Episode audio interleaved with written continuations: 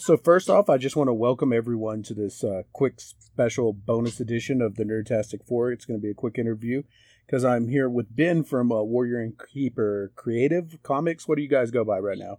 Well, we started off as an imprint called Warrior Innkeeper Comics, and then in uh, 2000, uh, what was it? 2014, we uh, rebranded as Warrior Innkeeper Creative um, mostly because I needed a more business name because I branched out into graphic design and marketing solutions to bring in money because uh, publishing comics is expensive. so we're we're constructing more of a, a, business and less of a um, like we're moving from kind of self publishing to uh, becoming a full fledged pu- publisher. That's awesome. I mean, I'm sure lots of people will be interested just to hear about like that bit. And if you haven't guessed yet, this is an interview because uh, Ben here is doing a comic, one that I didn't realize. I actually bought the Ides of March of the Black Suit of Death comic, and it came in. And you know what I realized? I read this probably a year ago, but I think it was okay. black and white. Oh my god, really? Was there a black and white version of there this? There was a black and white version, yes. I read the black and white version. I don't know how I, I don't remember where or how I got my hands on it, but there was a black and white version that I read. That's amazing. So the uh, the coloring in it is really cool. And yeah, uh, one of the reasons why I asked you on was uh, I saw this on Kickstarter, and then you contacted me, and I that's why we were following you. Was I saw this and I was like, oh, I'm going to do this. This is really cool. I think it'll be interesting. Yeah, thank you. that's awesome. I, yeah, how did you? Because aren't you in the Midwest? I am, and I have no. I, I it had to have been at a con or a trade show Oh, must have been. That's amazing. That's cool. That's exciting because I, I haven't been able to do any cons outside of um, uh, Washington and Oregon, and I haven't done any conventions up in Washington for years. So you, if you had the black and white version, okay, do, do you have the blue cover or the red cover for the black and white? I don't know for the black and white. I have the blue one for the color version right now. Okay. Yeah, because we um we did a uh, a decent sized print for uh, our first year, which was uh, I want to say 2011, and we went to uh, Emerald City Comic Con and we took our first two books there: Black of Death, Ides of March, uh, Black and White, and then uh, all ages book called The Less Than Historical Adventures of Little Lincoln. Yeah, and, see, I saw that. I saw both of those. Yeah, and that was at uh, Emerald City up in Seattle and uh, but we haven't been up there since, and we've mostly just done uh, the Portland Comic Show, which is now um, uh, Rose City Comic Con, and then Salem has a couple new shows. Uh, Cherry City Comic Con and uh, Northwest Comic Show is in its second year this summer, and so we've been going to those because I live uh, in just outside the state capital of Salem in a little town called Independence, which is a lot of fun being in independent comics, making them in Independence, Oregon. I get a kick out of it. It's ironic. It's ironic. Yeah. Yeah, I don't know how it ended up here, but it, it was probably, I think it had to have been last year, and it was either Amicon, which is our local con, or Yellow City, which is our other one, maybe Hub City, which is Lubbock. It's a two hour or hour and 30 minutes, 45 minutes from here. Uh, and I went to both of those, well, all three of those. So I guess maybe it was, it had to have been there because I started reading. I was like, I picked this up and thumbed through it. I, because I thought the story was kind of interesting. I remember that. I don't know. And I saw the little uh little Abe or little Lincoln was there yeah. with it, and then there was something else, but I can't remember. Because I remember thinking very much that it reminded me of a uh, Fistful of Blood by Eastman, Kevin Eastman's uh, Fistful of Blood. Yeah, I've heard of it. I haven't gotten a chance to uh, read it. Yeah, um, well, the I, have, the I, haven't even, even seen it. You know, I keep forgetting to um, look it up because I love those guys. Yeah, it's very similar as far as tone and style. Yeah, so I was just wondering. I didn't know if you'd ever read that, but that's cool. That's cool. Um, well, you know what? Why don't you introduce yourself here and just give a little bit of backstory of how you came up with the comic and where it started and all oh, that. Sure. Uh, well, um, my name is Ben Kreger, and uh, um, this this this whole comic journey, you know, began like I think it, it does with most people in my adolescence. I stumbled upon uh, you know Spider Man and started reading comics and got into uh, comics uh, for that way. It was kind of an escape escapism, you know, because I was you know a geeky little kid. I got had bullies and whatnot. So uh, parents going through a divorce. So escapism was like you know something that you need. Um, Spider Man, just uh, reading how Peter Parker overcame his challenges, and you know he was a geeky kid too. So I really related to him a lot. after seeing uh, that uh, infamous uh, commercial, Spike Lee commercial with Rob Liefeld, remember that? Yeah, was that was that jeans or what was he saying? That, it was it was for uh, um, I think Levi's 501s or something. Yeah, yeah, with his backwards hat. I remember that. Yeah, but that was like the last thing that I took away from the commercial. What I saw was a guy that wasn't that much older than me was making comics, and not just any comics. He was working on X X Men type books, and uh, uh, he created X Force. And so, you know, after seeing that commercial, I, you know, begged my mom to take me to the grocery store back when you could still buy comics off the rack there. Yeah. And you know, I found X Force two. And what seeing uh, uh, that commercial told me or taught me was like anybody can do this if you put your mind to it. You can make comics too. And I, you know, that concept just never really clicked. It was like comics were made somewhere magical in like New York or L.A. or something. and uh, then this kid is, you know, making X Force, which I thought was badass at the time. No, I think it, uh-huh. I think it definitely was. You know, it was it was something special. That's for sure. That was a really interesting time for I think comics and comic readers. Oh yeah, definitely. When they broke off and formed Image and all of that, and there was lots yeah. of him and Jim Lee, and they had that whole, you know, creator owner thing. I I was always digging that. It's really interesting that you got into it right there. Yeah, that was you know the the moment in history. It kind of changed my life. Um, so in high school, I started making my own books. Uh, there was it was kind of a, a, a Marvel Universe clone. it was called uh, Quantum Comics, and it was really exciting. My friends and I made a few uh, uh handmade comic books. But um, my dream was to uh, become an actor. I was uh, studying in a local theater, a children's theater there. I did that for about five years. And after high school, I um, got into filmmaking and um, it was uh, like my plan was I was either going to make a blockbuster film or I was going to write a best-selling novel, and the money from that was going to pay to create my comic company. That sounds like a solid plan. I still have it's a great plan, plan right? well, that did. Of course, that didn't happen. So you know, I got convinced to get a practical job and kind of leave the arts behind, which uh, you know, it's it's a little heartbreaking, but I think it's what I needed at the time. Um, so I moved on, and then there was uh, the whole 9/11 thing, and I um, joined the army to try and help out, and did a couple stints over in Iraq, and kind of messed with my brain a little. When I got home, it was really hard to adjust. Um, I fell into depression, had uh, lots of fun with PTSD, um, lost my job, house. I got divorced, which was actually a really great thing. Should have got divorced before I joined the army. But uh, yeah, I mean, sometimes those things have to happen for you to realize, you know. I know, I know. I, am not, I'm not bummed about it. But it's good that it's a silver lining, at least, you know. It is, yeah. Um, so I was, I was in a really bad place, and I ended up on uh, a friend's couch and he was a independent comic publisher. He um, there's a comic company called or his company is called uh, Dark Slinger Comics. Um, anyways, so uh, he helped me out and he convinced me that maybe I could you know do this myself. And I started writing comics and started getting into it. And um, then I got shipped off for another tour in the Middle East. And um, strangely enough, I landed in Kuwait, so I had some time on my hand to develop my comic company, and I had you know army money at the time to get the ball rolling. And next thing I know, I'm in uh, uh, Seattle at Emerald City Comic Con, and uh, um, you know, building a career in the arts for uh, the first time, and it felt very, very natural. Like this is what I was always supposed to be. Um, I worked. Uh, what do you call it?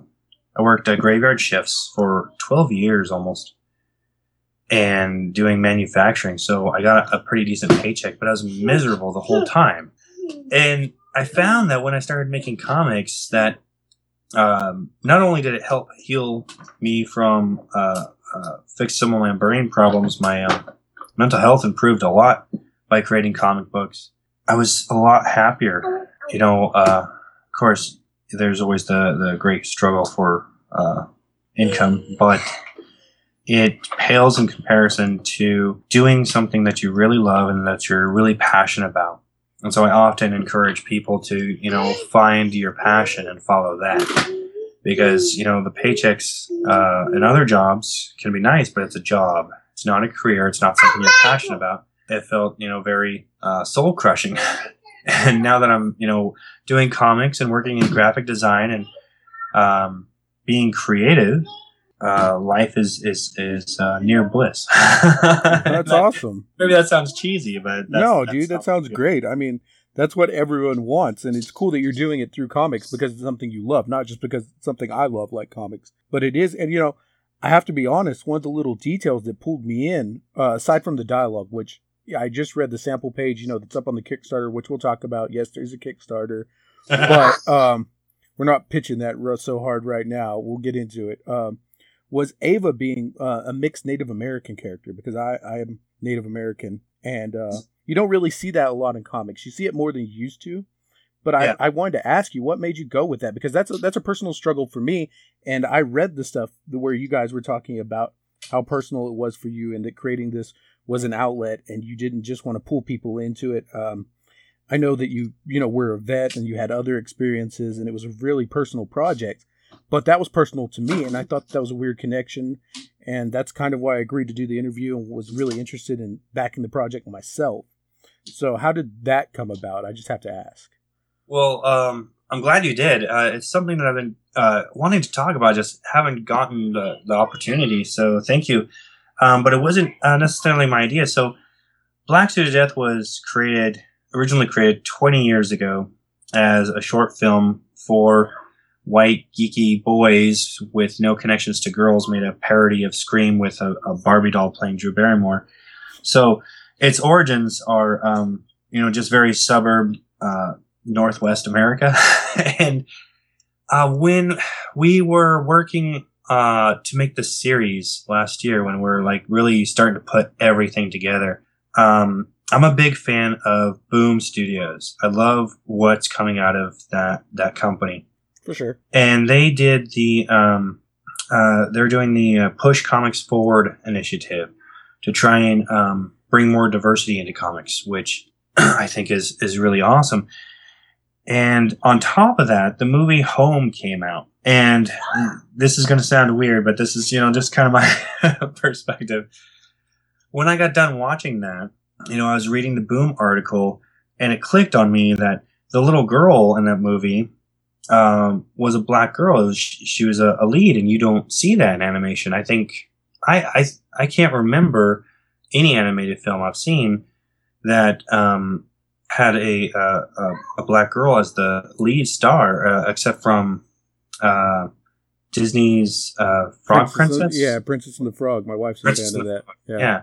and um, I come from a, uh, a a blended family, so my family um, growing up, my sister was adopted from India, and so uh, watching her uh, struggle with um, I don't know what the term racism, I guess, at a very early age. She was um, four or five, and she was in daycare. And this girl told her that brown girls couldn't have babies, and that really upset her. And I was I was shocked. For one thing, I didn't think you know the community we lived in had racism. I mean, you know, I'm sure it was mostly white, but you know, these things just didn't occur to me for whatever reason, and and that hit me really hard. And you know, I'll just never forget just the tears of my little sister, my kid sister, crying. Um, you know, I tried to you know explain to her that some people are just shitty.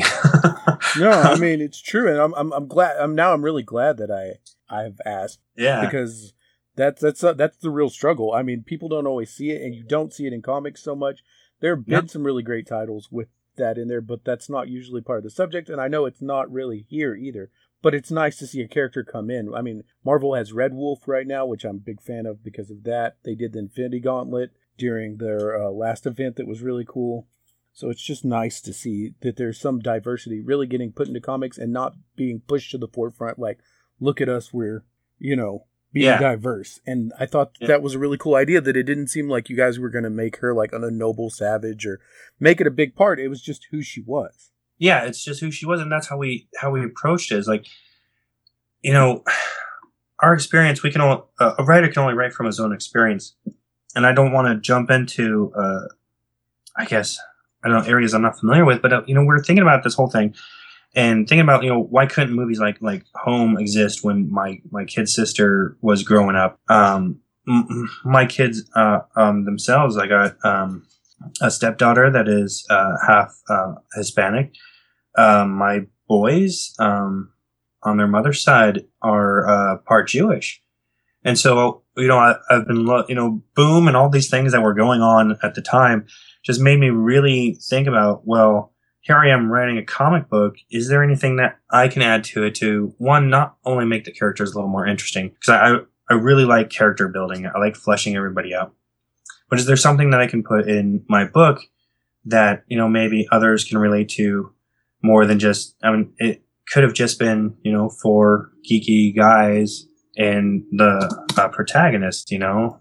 And I thought we could do a little bit more than that. So uh, Ed and I, my co-writer Ed Esworth and I, um, he's from Arizona, so we had Ava as a Russian um, uh, by not that she grew up in Russia, but that you know her father was a second generation American, but his parents were from Russia, that kind of thing. Yeah. It's like, well, what? Where's her mother from? Who is her mother? And these characters are from Arizona, and uh, it just kind of clicked and made sense for the story and for the character to um, have her mother be uh, uh, a native as well. And we thought once once that combination happened, it seemed like um, hundreds of stories for Ava came out of that and that's what I really, really love about character building. And um, I think is one of the really great things about making your story a little more diverse is, um, you know, figure out who the characters are and the stories will come. And I'm real big on uh, putting some truth in the story. Um, and so when you make a character that feels like a real person, the truth and the story kind of can come out of that too. And so, um, I don't know if I'm explaining. I'm, I'm no, no, no. It's great. I'm, I'm being quiet because I, I like it. But like, it just it energized the story so much. I mean, it's not like we have you know big plans to explore diversity or things like that. We, you know, we have this story and it's you know a silly horror story with some sci-fi elements, and it's um, it got uh, you know, it's it's entertainment, but somehow it's developed this really this other deep side of it. I mean, the main character is dealing with depression and PTSD, just like Edward and I do. Um, the people that surround him are dealing with their, you know, own unique things, and it's it's just very exciting. It's like when we created this silly parody character character 20 years ago. I never would have thought it would be something that uh, would be more than you know entertainment, and somehow we've, at least I feel that we have created something that is a little bit more. That that this is, um, I'm I'm getting really excited. It's just that no, this is what Black Suit of Death was always meant to be. It was always supposed to be, you know, this uh, comical sci-fi horror uh, uh, thing. But yeah. when you leave, there's something else. Um, I uh, I'm a big fan of uh, Wes Craven, and I feel that a lot of his films did the same thing. And so, if I have a target to aim for, I think it's to to uh, maybe. It's, yeah, it's funny that you allow, mentioned. yeah, allow him to influence me a little bit. I guess. it's funny that you mentioned that because I was actually thinking the one of the places I would think I would see a write up about this comic is uh, Fangoria. Yeah, like that's the kind of magazine awesome. I would assume I would find this in is like heavy metal or Fangoria you know. Yeah, well, um, Stefano Carnicelli, the artist who drew uh, Ides of March, is has actually done a lot of work for heavy metal. So, you know, there there is a, a marriage there between um, those uh, comics and, and, magazines you mentioned. So but uh, yeah, it's it was just it blew me away because I didn't even know that, but I I saw it and I was like, you know, this reminds me of what you used to read as a kid in those magazines when they would have their comics. so, yeah. Uh, why? Actually, you were mentioning the Black Suit of Death, and we've been talking about this. This whole thing is about. So, why don't you explain the story a little bit, and then maybe explain the Kickstarter, what some of the perks are, what you guys are trying to do, where the money's going, because it's not a whole lot of money. You guys are almost there, so any help we can get from this, Yeah, there'll we're be a link. There'll be a link in the description that people can click on, and we'll tweet out some stuff for you. Sweet. Uh sure. Um the run the rundown of the story. So maybe now your listeners will go, well, he keeps calling it silly. Um this is why. So, like I said, this started as uh, a short film my buddies and I did way back when. Uh, we saw Scream. We were inspired by it. We were bored. We had a camcorder. So we made a parody of Scream and, uh, you know, used a, a Barbie doll to fill in for Drew Barrymore. So it was a weird mix of this guy in a black suit killing live action people and then killing a Barbie doll. It was very, very bizarre. Uh, but we saw something in this black suited character, so we wrote an original screenplay to feature him. And uh, we shot a scene here and shot a scene there, but never were able to finish the film, and we all went on with our lives. However, about uh, oh, I don't know, seven years ago, eight years ago, jeez, it's been so long. when I got into comics, um, I approached Ed. I said, "You know that black suited character we had? You know, we joked about it, called it Black Suited Death. Well, what if we did something with it? Um, doing comics now, do you want to, you know, try to write something based on an old screenplay?" And we discovered that in comics, the comic medium, you're not pinned down by a budget, and that was one of the problems we had when trying to make this as a film. We didn't have any money, and we're trying to make this epic film. But in comic books, the budget is a lot smaller, yet you can do really big, epic things. And that's when Ed came back to me with this science fiction take on the Grim Reaper. And so we wrote Ides of March and uh, got it drawn up. And uh, in that book, um, takes a non supernatural origin story for the Grim Reaper suit on uh, the planet Utopia 9.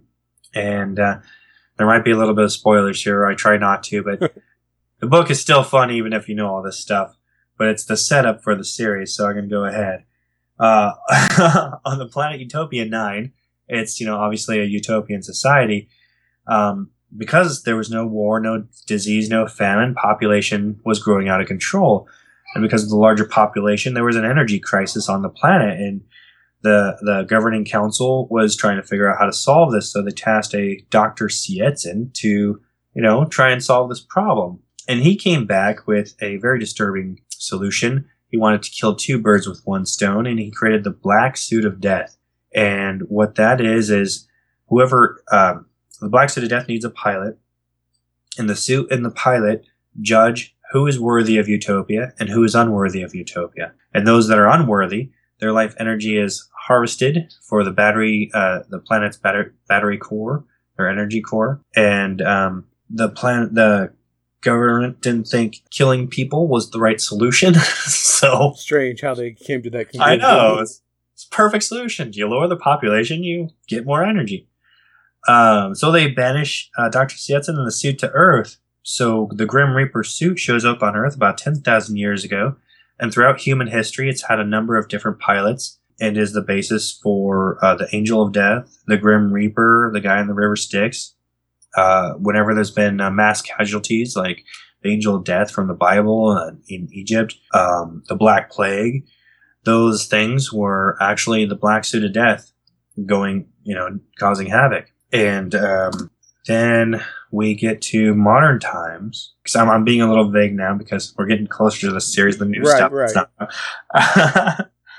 and uh, this uh, college student who's uh, uh, struggling with depression uh, stumbles upon the Grim Reaper's suit, the Black Suit of Death, and he becomes the modern day pilot. And so now he not only has to cope with um, his his own personal problems in the world, but now he has this hunger to uh, kill people who are um, unworthy of utopia, according to the uh, biomechanoid suits algorithms and his own personal uh, morality. And so it's this uh, really complicated story wrapped up in uh, um, a very silly word. Oh, I'm trying to remember. Edward described it really well. How I'm trying to remember what he said. he said uh, the main character Ed Grimes is like a, a normal guy struggling with you know normal situation, but he's in this absurd world, and he's got to you know deal with all that absurdity as well. And um, it's it's so much fun to write and so much fun to uh, uh, create and explore these characters. And we've created a, a huge universe for this. We have what we call the Black City Death Bible, and that has all the information that uh, because we're co-writers, we needed a uh, tool to you know throw all our ideas in and reference, you know, to keep uh, continuity right and everything. And so this BSD Bible has all the characters, all the plots, all the secrets, everything in there. So as we continue to write the series, we can go back and reference that and go, oh yeah, that was great. Let's put it in this issue. Can I ask you a question real quick about that? Yeah, I'm sorry. I, I, I no, no, I know. I just have. I want to know: Does the Bible contain what happened to the other utopias? Yes. okay. At some point, I, I, would love to see that in the back pages or as a solo or something, just because it interested me a lot when I reread this, and I was like, "Wait a minute, what happened to the other ones?" Yeah. Are there we, other suits? I mean, I know that's probably not something you're wanting to say, say but say yeah. But um, yeah. So Utopia one through eight. Uh, let's see. I think we've mapped out three or four of them so far. So we haven't we haven't figured out all of it. Um, I'm leaving it up to Ed. He invented it, so it's his his job to come up with the rest. but uh, yeah, you in the series you will find out um, rather quickly uh, what happens to at least uh, one previous version, as well as what happened to nine after uh, was banished. That's cool because I feel like it draws from a lot of different places. Even just hearing you talk about it, I'm having new ones pop in my head. But I was thinking, like, it has some parts that remind me of like Death Note. I don't know if you've ever seen that. Like yes. the ability to kill people just at will because of the suit. It's not the book, but it's the same kind of thing. It's very Judge Dredd because you're judge, juror, executioner. Um, yeah, we, we we definitely draw from a lot of uh, you know things that we we loved reading growing up. What? Mommy has nachos. That's the best news all night. My three year old's here. I want nachos. What do you want? he wants nachos. I don't blame him. I want him. That's what I made for dinner.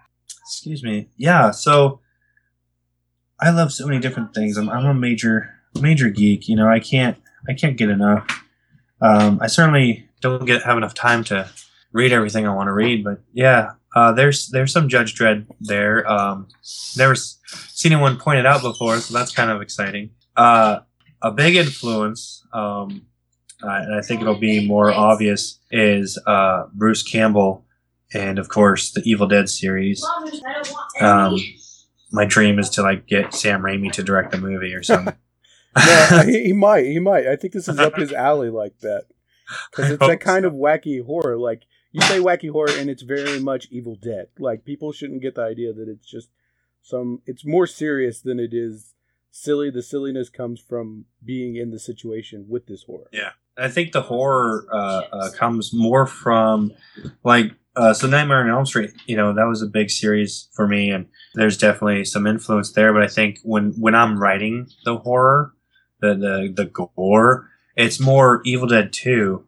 That movie, um, it fascinated me how he was able to like keep it creepy and have these horrible things happen to these people, but then make you laugh when the wall bursts with blood.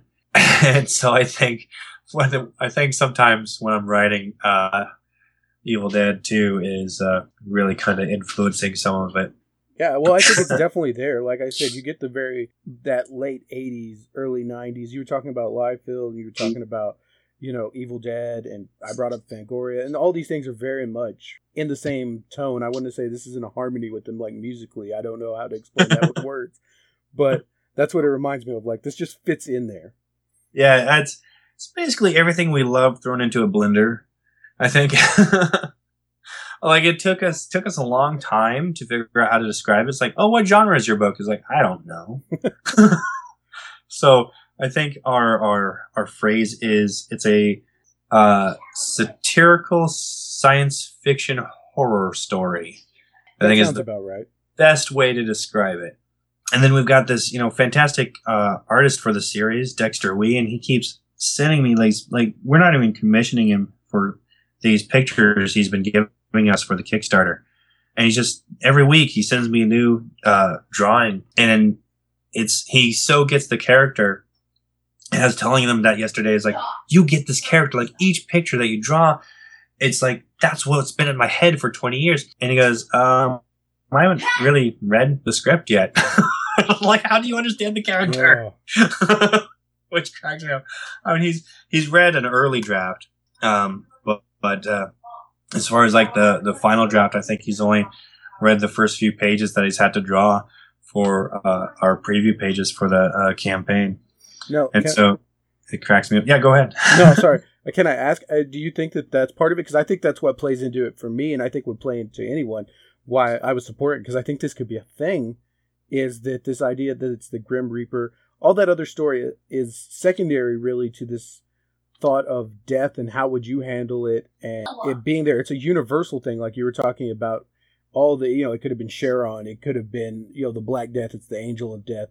It's all these things that that's just a common thread throughout humanity, and you guys are really playing with that, and be it in a fun way, in a gory way, but you're still, you know, utilizing that common thread that plays through cultures, through people, times, places. Yeah, um, what's what's weird is when we're in you know the early stages, um, really really up until um, we had uh, I think it was maybe the fifth draft of the first issue. We didn't think this was really an original story. Uh, we didn't really concern ourselves with originality, and it wasn't until we really started showing people and they're going, they were saying, "I've never seen anything like this before." And that got us like really really excited. And it helps you know as as uh, uh, creatives it helps to have that little ego boost every now and again. Because you always wonder if you're on the right track. Are people going to like this? Um, why the hell am i even doing this? Uh, so to get that feedback to um, the people see what we're doing or, or see something more than maybe what we even see it's incredibly exciting and rewarding, which is which is just awesome. Uh, you know, we started out writing this just mostly to entertain ourselves and give us a, a creative outlet, and we feel very uh, lucky that uh, others really like it too, and um, that we're you know able to uh, give them something that maybe they they can relate to. And you know, going back to when I was a kid and uh, relating to Spider-Man, um, you know, I certainly understand how important that can be. And so we're becoming more and more aware of our own story through uh, our readers' reactions. That's really cool that you guys take that into account because, you know, with the bigger publishers and stuff, unless you really have some pull or you know somebody, you don't get that kind of direct interaction. Yeah, and that's that's what I love about um, kind of the modern age is uh, Facebook and Twitter and uh, uh, you get to hear from your leaders at uh, comic cons you get to you know actually meet them face to face and hear their stories. And that it's just it's exciting. It's it's an exciting time to be alive i think. It's scary but there's some scary stuff out there too. But it, it is. it's it's mostly exciting at, at least that's my perception. No I, I, I agree. I had this moment where uh, phil noto who did last year's black widow does star wars. Mm-hmm. you know popular famous artist he yeah. responded to me and we had like this little conversation and then Nathan Edmondson jumped in and I was like, well, you know what? I feel like I'm robbing you of your time. You should be out drawing and writing comics. Uh, have you seen that meme that talks about uh, uh, creative people, how they spend their time? There's like one little sliver of the pie that says actually doing art, and the rest of it is, you know, Facebook, Twitter. And, you know, it's um, so, so sad that it's true like a lot of people that uh, I get to work with, a lot of artists and stuff. You know, we, we joke about this all the time. It's like, you're on Facebook, get off Facebook, go do your job. Like, I can't. I'm I drawing, I swear. I think everyone has those moments. I know one comic artist, a friend of mine, who actually doesn't have a Facebook or a Twitter. And he gets he's the most productive of us. He's smart. Yeah, that's smart.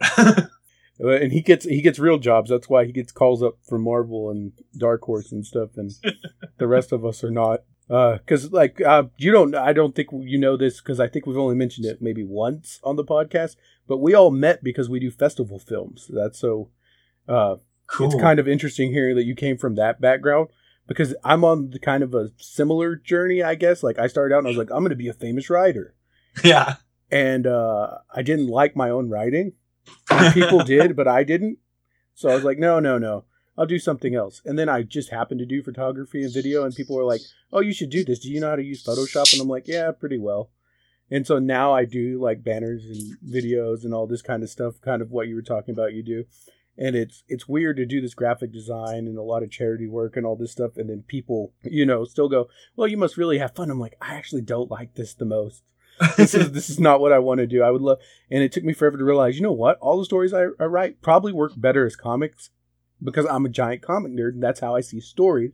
And you were talking about comics as a medium. What you can do yeah. with it is different than what you can do with the visuals of say a movie or written word with a book. It combines all these things. You ha- you can get action and flow, and I'm always in awe of that because I honestly don't think I could ever make a comic. But whenever I read one, especially indie guys like you, it makes me think, wow, the the ability to sit down and put that and make that happen to put words into action to have your thoughts come out like that, it, it's amazing. So, um, you know, big props to you for that, man. I just oh, it's very exciting when you get that first page of the first comic you've ever written drawn by someone and see this artist take your story and put their own vision on it. And then you get it back and you're looking at this and going, Oh my gosh, what we just created something. And then you get that first book printed for the first time and you know the the smell of print I, I love it so much. Like you know libraries and comic shops are my favorite place to be. And Amen. and then you get that book that you created that that you know you sent off to the printer and there it is in your hands for the first time. It becomes uh, almost an addiction and um, so, so, for me it was like when i got that first book i was like really excited. And then i start flipping through it and there's excitement there. And then i flip through it again and i'm going oh my god i screwed up. And so it's it's motivation to to learn more uh, uh, and get better at this job. And you know, um, it led me into um, learning more about graphic design. Now I letter all my own comics, and um, I uh, uh, got a couple. Uh, I have a couple gigs lettering uh, a web comic and other stuff, and the graphic design has led into you know me building my business into something bigger than what it was. Um, and uh, so comics is just I don't know. There's something about this thing that comics is that I, I, it's like being in love, man. I know what you mean. Yeah, you can't put yeah. it into words. Comics just work the way comics it just work. works. It, it makes my life better. Because you say that new print smell, and I'm like, that is the best smell in the world. And only, oh. I think only comic nerds know that, like, when you smell that on Wednesdays. Yeah, exactly. You walk in and you're like, they're here. They're here. It's time to hunt. Like that, your hunter gatherer instincts yeah, come out. Yeah. And you're like, oh yes, we're, exactly. we're we're going to go on this. Uh, so I, I, I, asked earlier, and we got we got sidetracked a little bit because I, I, was, I got no, it was me. I got into the asking questions about the world, um, the Kickstarter. Go yeah. ahead and pitch that. Tell them what's going right, on there, what you're doing. Okay, so uh, we have what as of as of this recording, what do we got? Twelve days left. Oh god, that's scary. Um, so the Kickstarter is uh, can be found at fund.blacksuitofdeath com. We created a nice, easy address for everybody to use because Kickstarters are always super long. Um, of course, you can always just go to Kickstarter.com and type in Black Suit of Death, and you'll find us. And that was that was a lot of fun to put together. We have a, uh, I think it's fairly entertaining video. A friend of ours uh, played a, um, a, mystery. No, wait, what is it? Uh, masterpiece theater type character and we decided to uh, tell our story about our crowdfunding efforts through a uh, masterpiece theater parody, which I think was really quite brilliant. I had a lot of fun editing that. Um, Edward shot it with his friend, and then they sent it to me, and I used movie magic to put it all together. Uh, so the Kickstarter is for Black Suit of Death number one. Sorry, I'm, I got I, see I get sidetracked too. I'm rambling here. it's okay is for Black Suit of Death number one, and we're aiming to raise six thousand dollars, and the majority of that will go towards uh, paying the artists, our wonderful artist Dexter Wee, and uh, our colorist uh, Brian Arfel Magne. I'm really not sure if I'm pronouncing his name right, so I always get scared when I say his name. Um, we were able to dump a, uh, nine hundred dollars of our own money. Somehow we scraped that up in six months, and we're able to create the preview pages, which can be seen on there. Um, I was very excited. I got to work with two two of my heroes on this book. The um, talented artist uh, Brett Weldele. He uh, he he's he's a local. He's from Salem. He now lives, I think, up in Portland or something. And I met him through a mutual friend and at cons and stuff. I talked to him. He did our he did our cover. You uh, may know his work if you've seen the comic book Surrogates, which uh, Disney also turned into a movie starring Bruce Willis. Yep. So I would feel very privileged to be able to work with him. And uh, we have, um, in addition to our basic comic, I wanted to, you know, put a fun cartoon in the back of comics. You know, when I was growing up reading Spider Man, there was always the uh, comic Petey at the end. And those were always just kind of kind of fun little dessert after reading your comic, you know. And um, somehow I, I, I don't know how. Uh, he's he's definitely one of the nicest people in comics. Uh, the guy that drew Petey, Fred Hembeck, uh, helped us create a comic called Little BSD, which is, um, you know, we gave him a creative license. We said, hey, we want to do this thing, Little BSD. Will you agree to do it? And uh, he took the commission and uh, created this really fun comic. So now we get, you know, we get to have something in our book, like uh, I had in the comics I grew up reading. So we got Little BSD, and you can read the first comic on our Kickstarter. I don't know what else should I say about this thing. I'm rambling. No, it's cool. it's cool that you mentioned it because that was a good get, man. Because I was always a fan of the uh, bullpen bulletins. Yes, yes, I love those too. And so, you know, seeing that you guys are bringing that kind of flavor, and it shows that you know you have a history, you have a lineage here. Yeah, uh, just a respect for the way, you know. I love I love all these old you know growing up and seeing these things and uh, a lot of a lot of fun has been taken out of comics I feel. And I don't want to be too harsh because I still you know love all the superheroes and everything but it seems like they've changed so much. Like there were comics were made a certain way for you know like 60 years. And then all of a sudden the new century they decided to take away some of the fun of it. And it got a little too serious um, and I'm saying this as I'm, you know, writing a silly, half serious comic. And so I wanted to try and bring some of that back. I wanted to pay homage to uh, the people I read. Um, and I, I, get to work with one of them, which is just, I don't know. I'm, I'm so, I'm still kind of giddy about it, you know? Yeah. And so, uh, whew, back to the Kickstarter. let me, let me try and promote my stuff maybe. Um, we have a lot of great rewards. We had a lot of success with some early bird rewards, which was awesome. Um, we uh, we're offering uh, original pages from Dexter Wee. Like so, we have the three that are drawn up now, and uh, by October, uh, the rest of the book will be finished, and so we'll be able to ship out uh, these original art pages from Black Suit of Death. I think we have twenty that we're offering at the higher tiers. You can you can buy uh, or get as a reward an original page from the book. Um, you can get a sketch cover by Dexter Wee. Uh, you can get the book signed by all the authors, uh, by the writers, by the writers and the artists. so, um, Dexter and Brian, they live in the Philippines on uh, two separate islands. And so we uh, placed the um, the comic book signed by the creative team at a higher tier. My son's upset about something. It's the nachos. It's okay. it's the nachos. Uh, anyway, we set the uh, comic signed by the whole artistic team at a higher tier because uh, shipping to the Philippines is actually really expensive. So the book will have to be shipped from the U.S. to the Philippines to another island in the Philippines, back to the U.S. And then uh, me and Ed live in different states. If we are able to convince uh, Fred Hembeck to do a couple signatures too, he lives in New York. So the book will get shipped all over the place. Um, so we're guaranteeing four signatures uh, me, Ed, uh, Brian, and Dexter at the higher tier but we're also going to try to get uh, the cover artist Weldele and Hembeck to sign it as well. but I don't want to like guarantee that because I haven't asked them yet.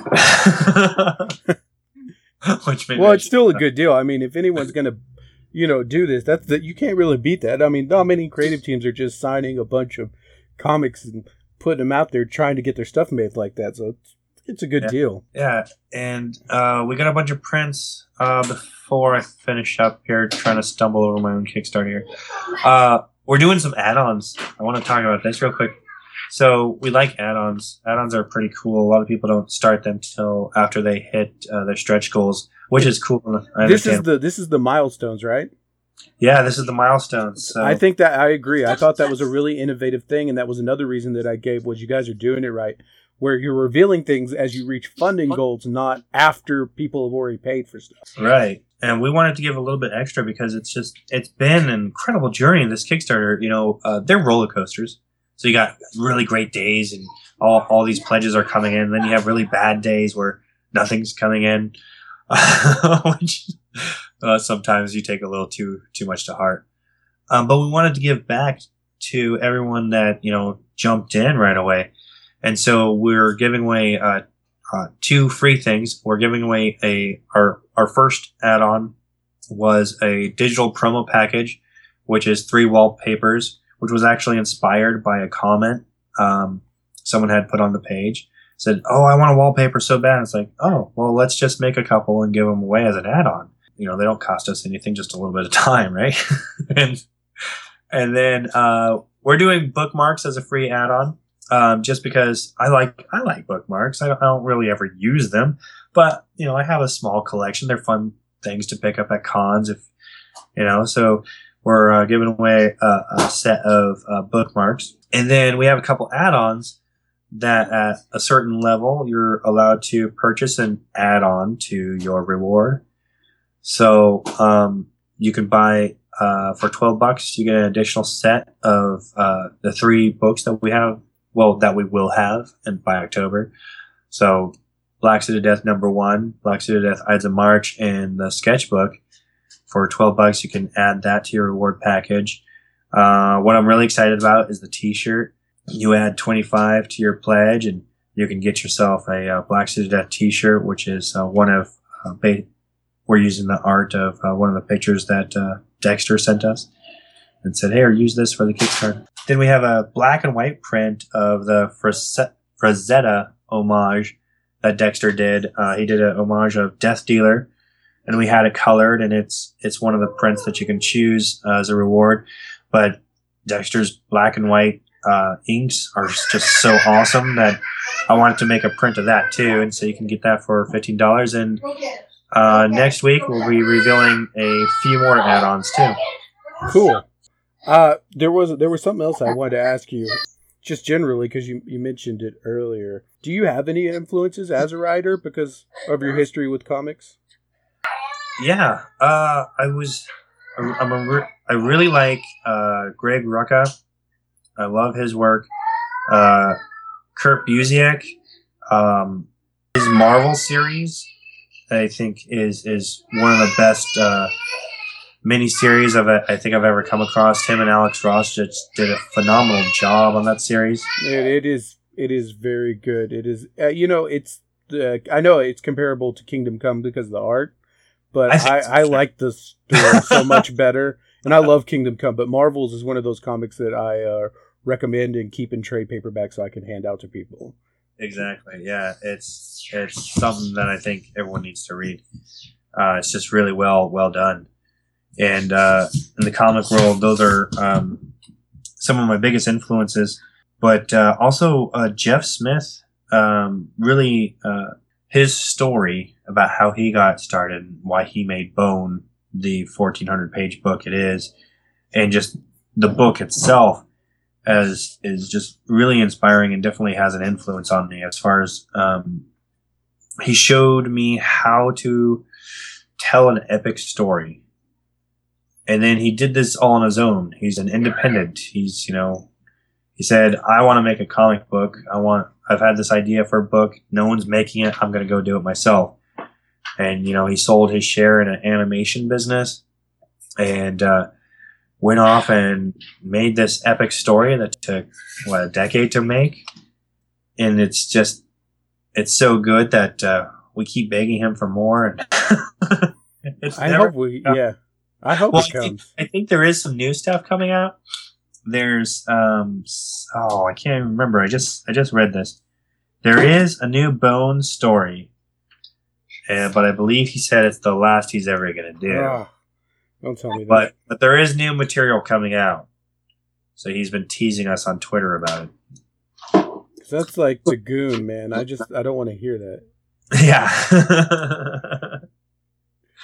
oh, more are, please, please. Are there uh, are there any comics that you keep up with currently, like current titles?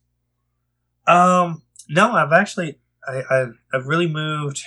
My reading is is mostly independent, so it's it's what I pick up at cons, and um, strangely enough, though, I uh, was at a at an event at uh, my local comic store, and I picked up uh, Power Rangers Zero and Number One. Oh yeah. You know, I watched the show when I was a kid. It's like, oh, this is kind of fun. It's made by Boom, so you know, it should be all right. And I'm really loving it. so I picked those up too. I, I I really like how what they're doing with Tommy. How he has this like ghost of Rita in his head, and um, I, I it's so much better than the show was. I'm, know? I'm just waiting to see all the all the single issues, all the Ranger issues. Uh, yeah, they're really getting interesting. Yeah, I I've been enjoying that as well. Yeah, because so Boom has all the best licenses, man. They got some great ones. Yeah, like I said, I love what they're doing. Um, I was uh, trying to keep up with Valiant. Uh, the new Valiant has the best, some of the best talent in, in I think in comics. Um, uh, oh, a couple writers I like from there, uh, Fred Van Lente and Joshua. Uh, let's say his name wrong. I think it's Dysart or Dysart. Um, I, have actually talked to him a little bit on Facebook and stuff, and he's a he's a cool guy. He's doing some really cool stuff. Um, X-O Manowar is my favorite of the series, though I really dug Har- Harbinger too. Um, I want to pick up Faith. Faith is really good. I was going to say it's about Faith, and were like, I need to get to the store and grab that book. They're gonna re uh, they're gonna redo it, I believe. They're gonna re or at least they're gonna start renumbering. I heard. Yeah, yeah. So um, I'm thinking at the next con, I'll try and save up a couple hundred bucks and buy all the trades and try and try and catch up. They they just announced this new series called War Mother from their uh, 4001 AD. Uh, oh, is it part of it? Okay. Yeah. I, I, was like, I don't know what that is, and then you said 4001 AD. I was like, yeah. oh, I know what that is. Yeah, so I'm like excited about that. I want to try and pick that up. Um, yeah. I don't have. A, I don't have a lot of time to read comics right now. Like I'm, I'm writing. Busy making and, comics.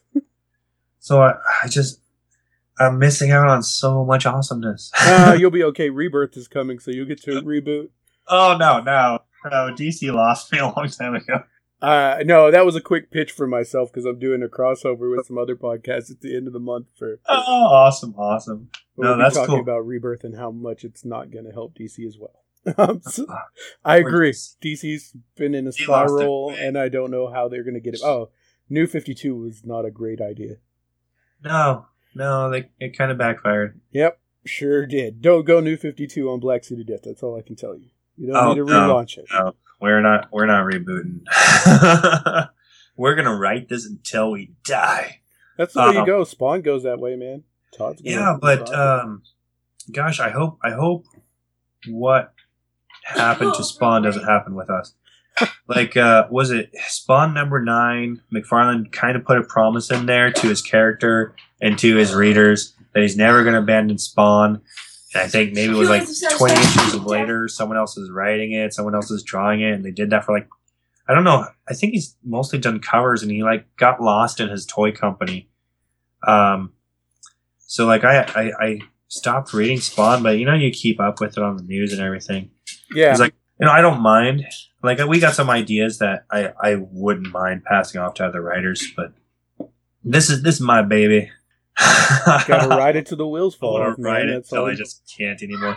But what's wonderful uh, and crazy about what we've done, we've created this huge universe, and, and we have ten thousand years of human history to really play with and mess up. I don't know. I could conceivably see us doing this for as long as people will, you know, help us make it. um, by buying the issues. Yay! uh, That's how, but that's how it works. I mean, yeah, there's, There's a reason people go to Diamond and look. You can buy an issue. You can buy Ides of March right now. Yes, you can. a physical copy. If you go to warriorinnkeeper.com slash shop, you'll go to our little online store that took me seven years to finally get around to making. Very fast Yeah. shipping. I can tell you that. yeah. And um, oh my gosh, I can. I've been talking so much, I've lost well, my whole train of thought. No, it's okay, man. I think I think we we've covered everything I had. Now, is there anything you wanted to talk about that I haven't asked you? Like that's Oh. always the big one.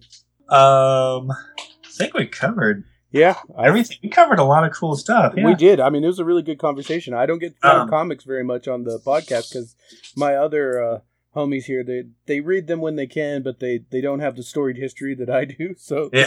um, you name drop Grucka, and they're like, "Who's that?" And you're, well, you know, he he makes comics, um, He makes you wrote the best Batman story to date. Yeah, is the best one, but it's it's damn good. Um, oh shoot, what was it called? and he did uh, No Man's Land. No Man's Land. How did I space that? Oh, my, I've read the novel. I've read the comics. No, it's okay. I only know because I have a friend, and that's how we tell time. This is how much of a comic book nerd I am. We Uh, tell time because when people ask how long we've been friends, we say since No Man's Land, like Cataclysm somewhere in there. Like that's how we tell time. That's beautiful. That is awesome. That's a great way to measure time. That's great. Uh, I'll plug the Kickstarter one more time. Yeah, do that. Uh, go to fund.blacksuitofdeath.com. We have 12 days left. We need just under 2000 more dollars to hit our goal. Um, it's very, it's been very exciting. We've got met a lot of great people, man. It's, it's cool because like sometimes, uh, we, you know, we, we send out a message when you back because we, um, are doing this, uh, uh, thank you, this personalized thank you from our Twitter account at BLK Suit of Death, um, where we thank our backers via personalized Twitter. So we get their uh, Twitter name if they have one, and we uh, tweet thanks to them right away. And sometimes you get in little conversations and you get to talk to some of these people that are supporting you and hear about how they're excited about it and answer their questions. And that's a lot of fun. Oh, I should probably say, uh, you can also find me. Where can you find me? You can find me on Facebook. You can find us on Facebook, uh, Warrior Innkeeper Creative. We have a page for Black Suit of Death. Um, I'm on Twitter too at Warrior Innkeep R. There's no last E because Twitter's, oh, character limit, which is why at Black Suit of Death is at BLK, Black, uh, BLK Suit of Death. That's why Uh-huh. you're on Nerdtastic Four Pod. Yeah. Twitter likes to limit characters. I love I love your guys' name. That's nerdtastic. That's awesome. Um, I love I love plays on words and puns and stuff. Though I'm such a such a sucker for those. But uh, I think we covered everything. Awesome, man. Well, I just want to say thank you for coming on here and doing this with us. I know, I mean, I know you're getting something out of it, but you didn't have to do us. We're not that big, and uh, you know, thank you for your service, of course, man. Yeah. It was a big deal for us. Uh, we're big supporters, and you know, support comics, support everything we can, help all the little guys out because we're little guys. hey, everyone starts little. You know, Yeah, uh, the biggest stars in the world they had their struggles. Uh, even even the Hulk was the lowly Bruce Banner one day. Yeah, yeah. Poor, poor Bruce Banner. Yeah. so sad. Well, I mean, it can't be that bad because now he's whatever with Black Widow, so that worked out. yeah, it worked out. It all works out in the end. Yeah. Yeah. Well, thank you very much for having me on the show.